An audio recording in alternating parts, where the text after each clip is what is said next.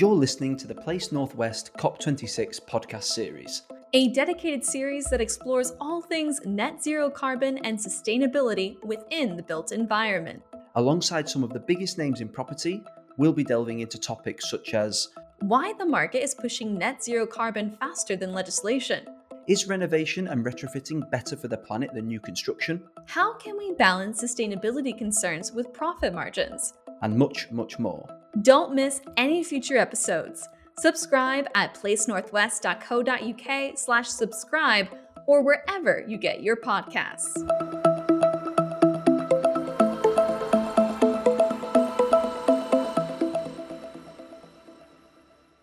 Hi, and welcome to the Place Northwest podcast. I'm Julia Hatmaker, Deputy Editor at Place.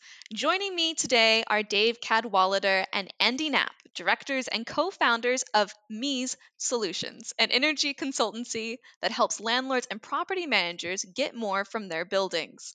Their expertise in compliant, high performing, sustainable buildings helps clients to save money and reduce their environmental impact for an altogether more sustainable property portfolio. With the UN's climate change conference on the horizon, it's a good time to talk about sustainability. Not to mention the UK government's push to have everyone reach an energy efficiency rating of B by 2030, which sounds a bit daunting to me. So I'm glad I have a pair of experts here. First things first, Andy, can you walk us through the government's energy efficiency standards policy?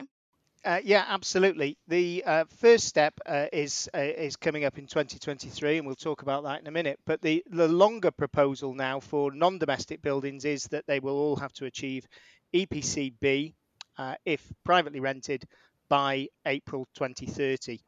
So it's a consultation stage at the moment, but when you read the consultation, it reads very like this is what we're going to do, not can you tell us why we shouldn't do this. So it looks pretty certain that it's coming and there's a step on the way to get us there. Uh, domestic properties, incidentally, are band C, not band B, is the proposal, uh, but we're talking about non-domestic today, and it looks like it's band B. What is what does band B mean? Well, effectively, the EPCs are rated um, from A to uh, G, uh, with G being the worst and uh, A being the uh, A being the best. So it's the second highest band. It's not quite getting them to zero carbon, but then perhaps you wouldn't expect existing buildings to be able to to get to that standard. So it's pushing them up as far as they can towards zero carbon without expecting an uh, existing building built some time ago with older fabric to be to be reaching that that sort of standard. So EPCA is zero carbon, B is as close as you can get to it without actually achieving it, kind of thing the top rating uh, uh, of A is uh, is a zero carbon. There are A-rated buildings who are just off that. Um, it, the, the, scale of A comes from zero carbon, just just down a little further. Uh, so B B's a, if you like, is is a silver medal. Ooh, that's still a pretty tall order for buildings. So you already touched on this. 2030 is a long way off, but we've got an earlier deadline to meet, right? That's right. Under the existing regulations, which have been in place since 2018, all let buildings must uh, be E-rated or better uh, by April 2023. Uh, now, it, it, that standard is already in place for new lettings and for renewals and extensions, but as of April 2023, all buildings, whether the tenant's been there for 15, 20 years, however long, if they have a, a, an EPC rating that's F or G, they either have to improve or there are some exemptions that, that can be uh, can be looked at in in certain uh, in certain instances. So that's part of the existing regulations, and that was as far as those existing regulations went. Uh, and then we've had this consultation now. Uh, as I say, which looks pretty pretty sure that they're going ahead with, uh, which has a, an interim stage of C by uh, 2028, and then the final stage B by April 2030, uh, with a slightly different way of enforcing it as well um, in that in that consultation. What do you mean, a slightly different way? Well, uh, in the under the existing regulations, the enforcement or, or the the offence, if you like, occurs whenever the building is is let or or, or relet to an existing tenant on a renewal or extension. But under the new um, proposals, there will be set dates where buildings have to show compliance. So, for example, for the first um, move to Band C, They have to upload an EPC in April 2025, which will, at that stage, still uh, an E will be fine, um, but they will it will be mandatory. They have to upload that to a central register, and then they will have to re-upload by April 2027 with their C rating uh, if they if they weren't achieving that standard initially. So it gives the um, enforcement authorities a register that they can look at and say, right, 1st of April 2027, you were not a C-rated uh, building, you were letting it, and therefore we're going to fine you. So it becomes more automatic on the on the compliance rather than it being at every particular let um, being the point where it must comply. Wow, uh, this seems like an awful lot of work coming if these proposals get passed, which, as you said, it sounds like it's going to happen. So, with this giant task that's ahead of us, and when we're all going to be trying to score the best EPC rating that we can, what are some of the common mistakes people make? Dave, I'm going to let you take first uh, take at this. Okay, so you have to remember that uh, the EPC industry has been around since 2008, and for a lot of the time, um, the the triggers were a sale or a letting or a new lease, and that had taken place, and we would be asked to go and do an EPC. And to be honest, it was a box ticking exercise. So the government have picked up on that. We all want to save the planet. We're all trying to save carbon. The importance of the EPC can be seen with the new legislation that Andy has just been talking about. So we still we still get asked to go and do EPCs, and typically we will just be given an address, and we then look it up on Google Earth, look at the building from the outside. We try and ascertain as much information as the building as possible, and once we've been to site, we have to produce a scale model, an electronic model that replicates the use of that building as what we saw on the day that we surveyed it. So, important factors: um, when was the building built? Um, what? How did it heat? Heated? How is it cooled? How? What lights? And how does it get its provision of hot water? So, because there is this lag between uh, the importance of the EPC in the eyes of us and the government and um, to certain landlords and tenants. Sometimes we turn up on site and we're not given full access to the building. We can't see um, the plant room. And let's assume that we've gone back and we've got all the data. We then analyze everything. Uh, one of the jobs we do at MEES Solutions is every single piece of equipment we interrogate, we investigate, we get the efficiency of it. Now, if we cannot find the efficiency of the plant or the lights or the build year, we have to make worst case assumptions. So you could find your building being a B or a C um, through thorough work. And yet, if we can't find the particular dynamics of a system and efficiencies, that building, instead of being a B or a C, could be a C or a D, i.e., it could wow. become non compliant.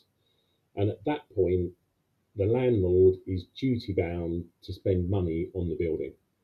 And, and one of our clients to, to bring all of their portfolio in to a band B by 2030, we estimate to be in the region of 100 million pound.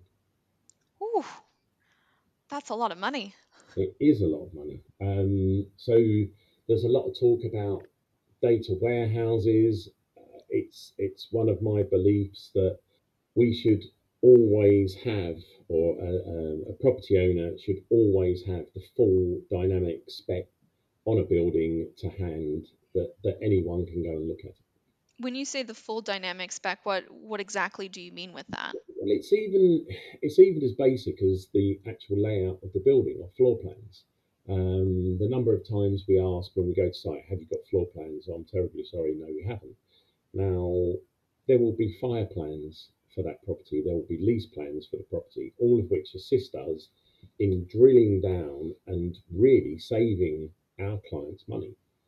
Um, if you look at a boiler and it's not got a model plate on it, but we can see it was installed in 1998, it has to go, or pre 1998, it has to go in at a lower efficiency. Now, for no extra money, you're not replacing the boiler, you're just giving us that information on what it actually is. You will gain a few points on your EPC. I think the thing that blows my mind with this is just realizing that it's just about being more accurate. Like you're not actually changing anything. It's just a matter of like having the right data versus having this generic default stuff. Well, my my my favorite um, is my my light bulb analogy, um, and there's two ways of looking at this. Uh, but basically, we one of our jobs is staring at light bulbs, uh, which is why quite often you'll see energy assessors of stars in their eyes. So, we, we, uh, light bulbs will have an identification mark on them.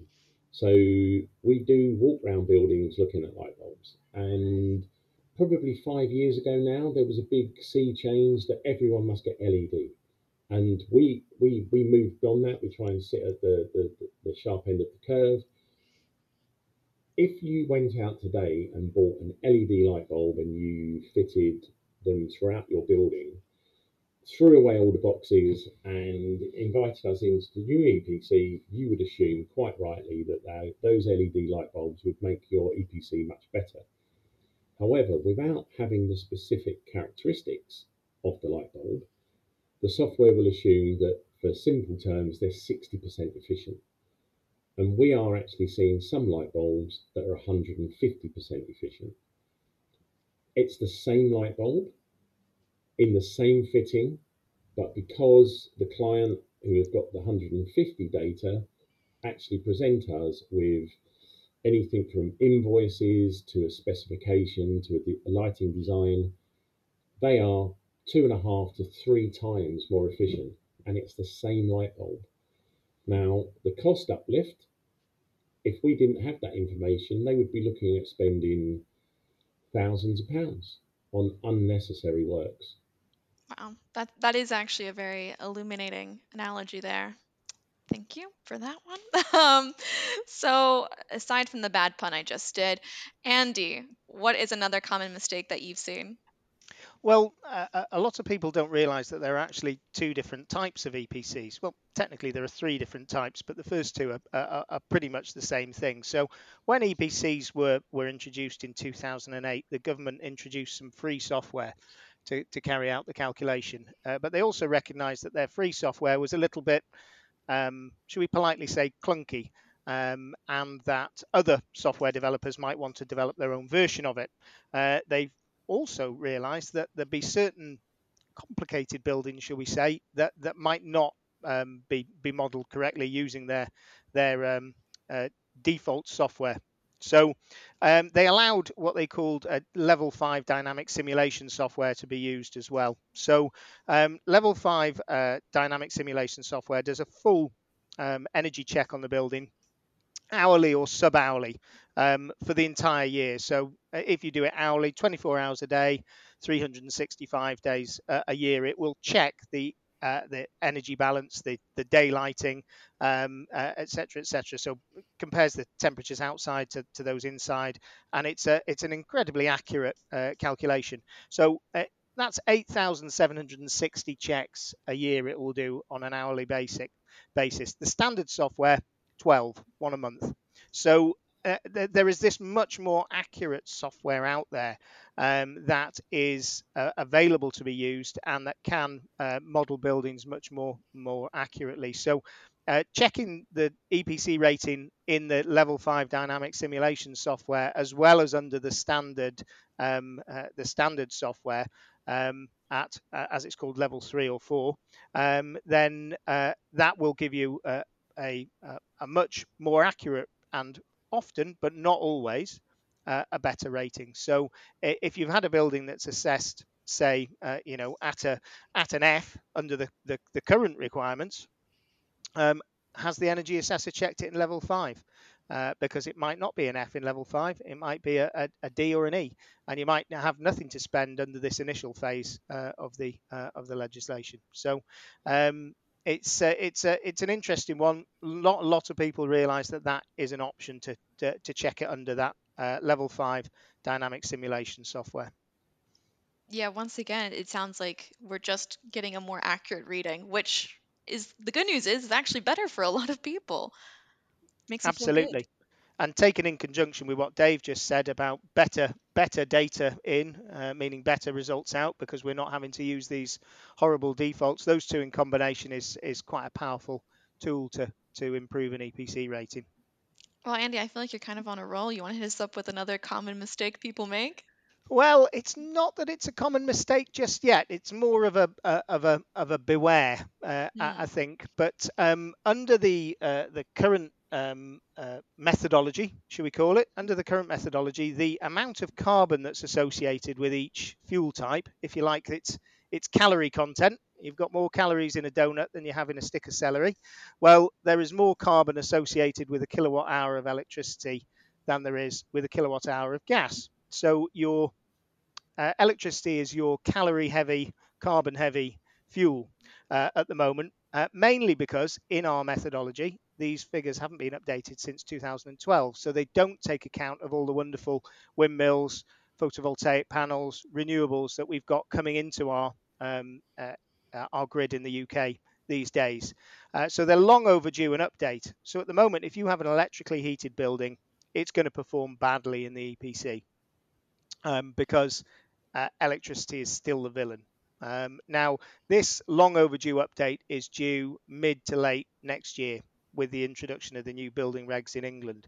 Um, so, at the point that they then update these uh, these carbon factors and the figures have been published, they, they've they've said what they're going to be.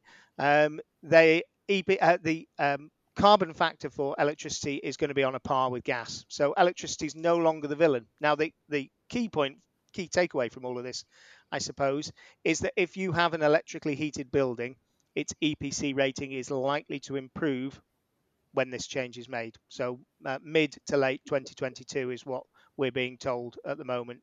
Um, so eh, perhaps if you've got a bad EPC rating and you're worried about April 2023, don't rip it all out just yet. Um, you know, ha- have a have a check. Ha- have a check when these uh, these factors uh, change. In fact, we've developed a little tool which will give us an indication of what it's likely to be uh, when the change does happen. Um, and you can see whether that's a, um, a change you need to make or whether you can benefit from the fact that electrically heated buildings will improve when these uh, when these figures change.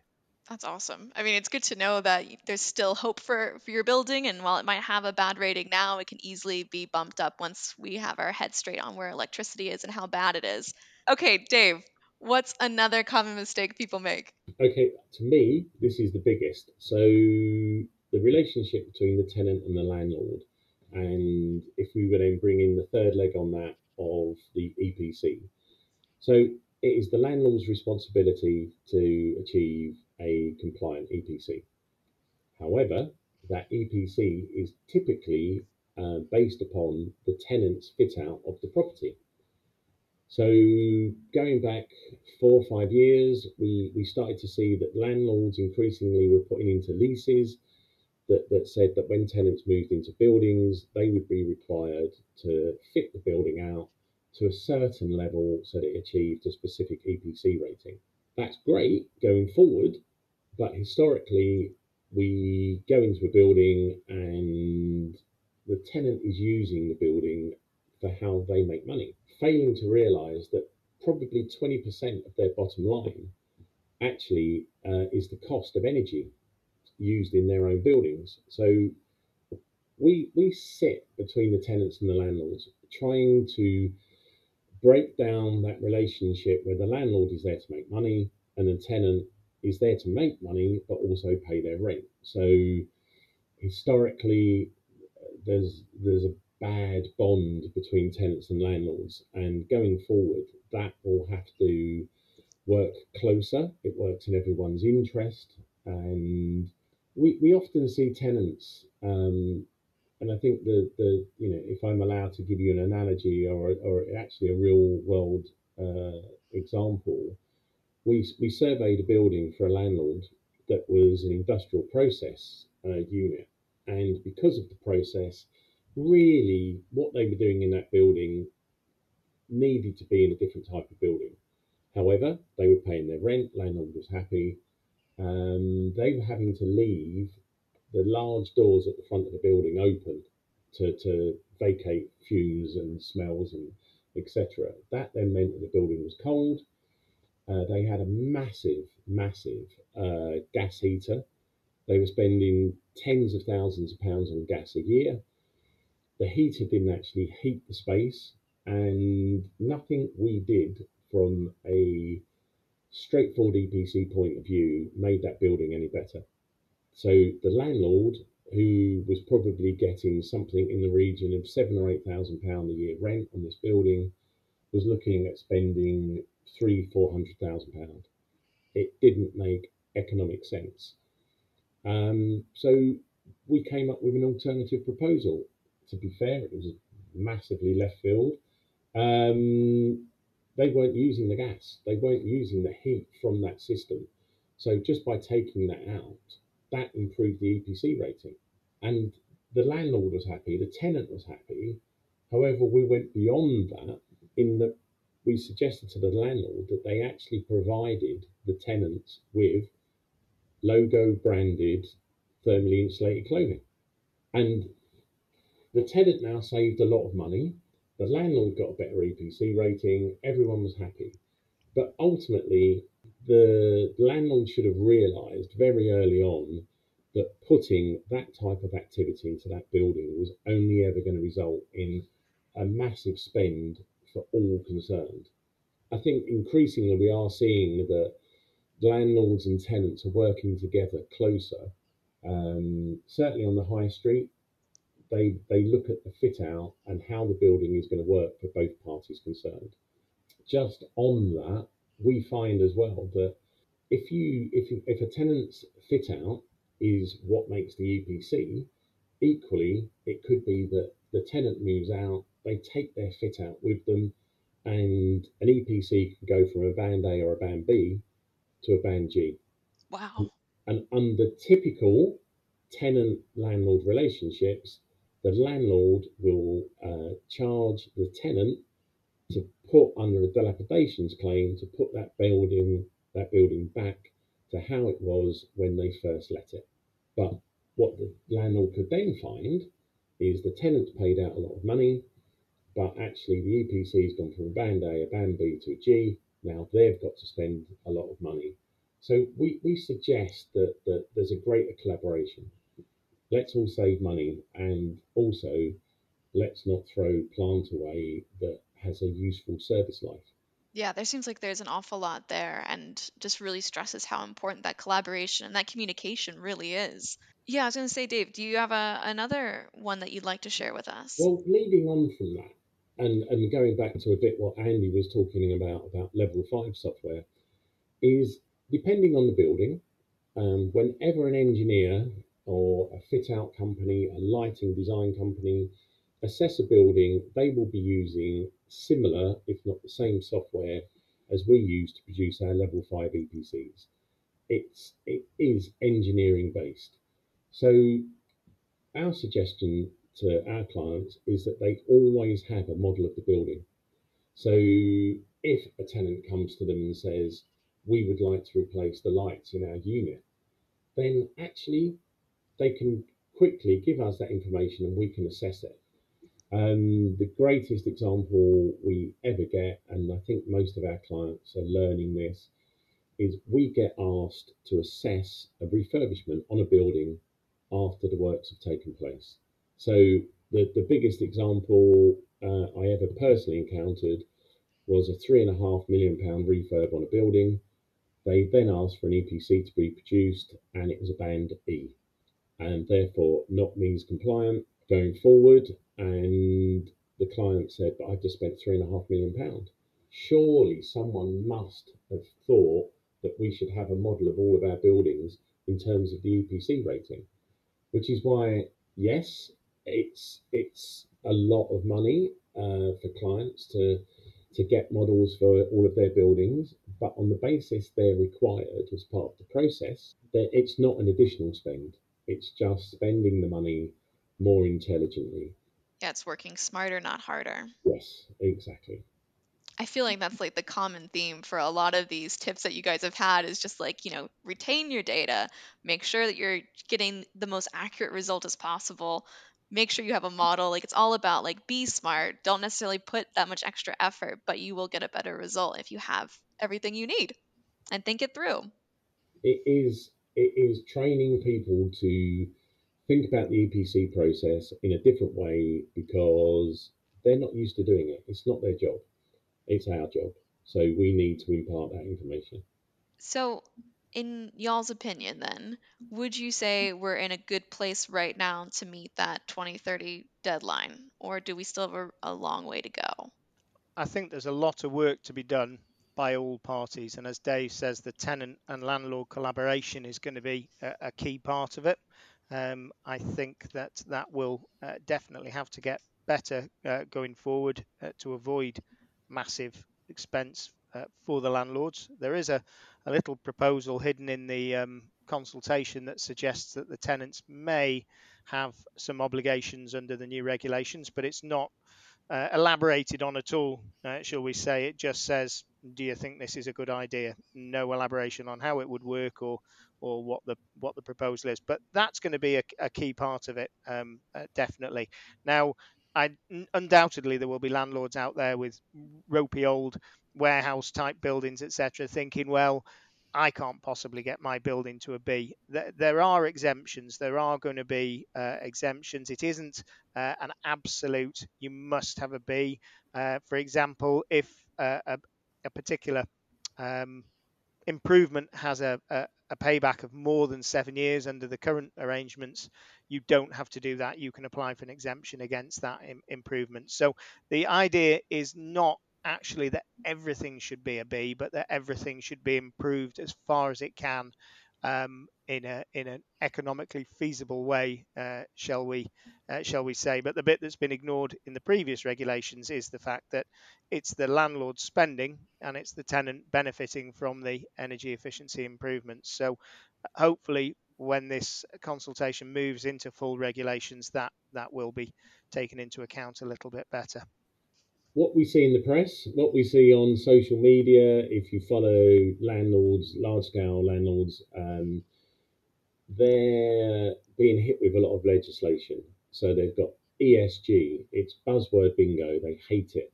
ESG, net zero, MEES, EPCs, and what we've seen is a lot of clients believe that four four pieces of legislation require four capital expenditures, and that isn't the case because if you've got the building model, you can plumb so much data into that that they could meet all of their obligations just by having the one model and then plugging in some simple data.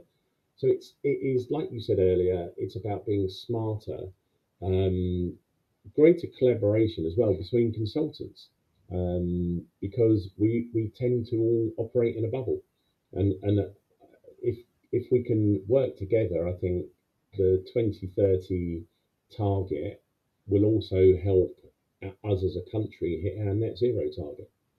So, just to kind of like recap a little bit, chime in, guys, if I mess something up we have a uh, proposals in about energy efficiency standards. It looks like they're going to go through. If they do, they're calling for uh, commercial buildings to be EPC B by 2030, or at least as best as they can to get there. So it's not just a B or bust here. It's pri- it is just privately rented, though, not owner occupied. Key, key stuff there but uh, you know there are some common mistakes people are making and if you don't want to make those mistakes they are just to remind you not saving enough data. Using a generic software to evaluate your property versus a level 5 epc uh, rating guide. Using the wrong fuel types. Remember electric is not necessarily bad. Once we get the new regulations in we'll understand that electricity is way better than we, what we valued it at before. Not working together between landlords and tenants and then also getting assessed too late like make sure you get a model in so you can get that early way of figuring out if your building's doing better and kind of do some trials and, and come up with the best epc plan you can did i nail it you nailed it oh yes victory Sweet. Well, Andy and Dave, thank you so much for joining me on the Place Northwest podcast. Hope you had fun. Thank you, Julia. Always. All right. Well, I'll let you guys I'll let you go and enjoy the rest of your day. If you want to learn more about MEES Solutions and what they can do to help you get the best EPC rating possible, visit meessolutions.co.uk. That's M E E S solutions.co.uk. I'm Julia Hatmaker. Thank you so much for listening to the Place Northwest podcast.